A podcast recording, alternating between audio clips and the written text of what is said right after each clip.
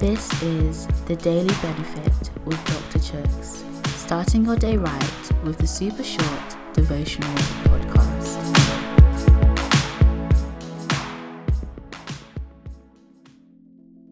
Hey guys, today's reading is taken from Psalm chapter 34, verse 17. The righteous cry out, and the Lord hears them. He delivers them from all their troubles. Did you know that bottling up negative emotions can have negative effects on our bodies. It means our bodies are unable to process the stress they're under. In other words, your body feels the stress but doesn't process it properly. Instead, it gets stored inside and causes further damage. Research by Professor Lydia Temoshok and her team at the University of Maryland in the USA showed that if anger or distress aren't expressed or dealt with, then stress may become long lasting or chronic. And when stress is chronic, this can lead to the stress hormone cortisol remaining at high levels and circulating around our system. Now, lots of cortisol floating around for a long period of time can end up causing cortisol to be downregulated.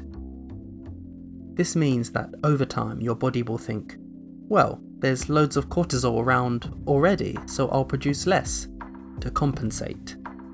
Unfortunately, because of this, there ends up not being enough cortisol to do its usual job of turning off the body's inflammatory response. Researchers found that the more cancer patients, for example, were able to express anger and negative responses, and perhaps the more cortisol therefore produced, the more the body's white blood cells were able to fight the tumour. So, what does this tell us? It's healthy to express and process negative emotions. It even helps us fight disease. And so, from a scientific point of view, that's why I love today's verse. It says that the righteous cry out, and the Lord hears them. He delivers them from all their troubles. The righteous cry out. It didn't say the righteous bottle their problems up on the inside. No, the righteous cry out. The righteous lay their troubles on the table in front of the maker of the universe because he is faithful to deliver them. Look at Jesus. He didn't hold back. He cried when this emotion came to him. And what's more, God has and will put people around you for a reason Sometimes it will be helpful to pour out your heartfelt emotions to the right friend, or perhaps it may be right to seek regular support from an impartial listening ear, such as a counselor, and your Heavenly Father Himself, as today's verse says, is always here and always listening.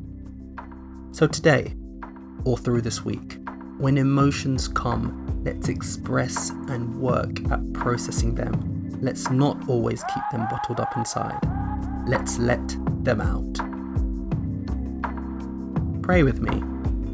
Lord, thank you for encouraging me to let out my emotions. Help plant people in my life that I can utilize as comfort and support. Lord, help me to be diligent in laying my burdens down at your feet. In Jesus' name, Amen.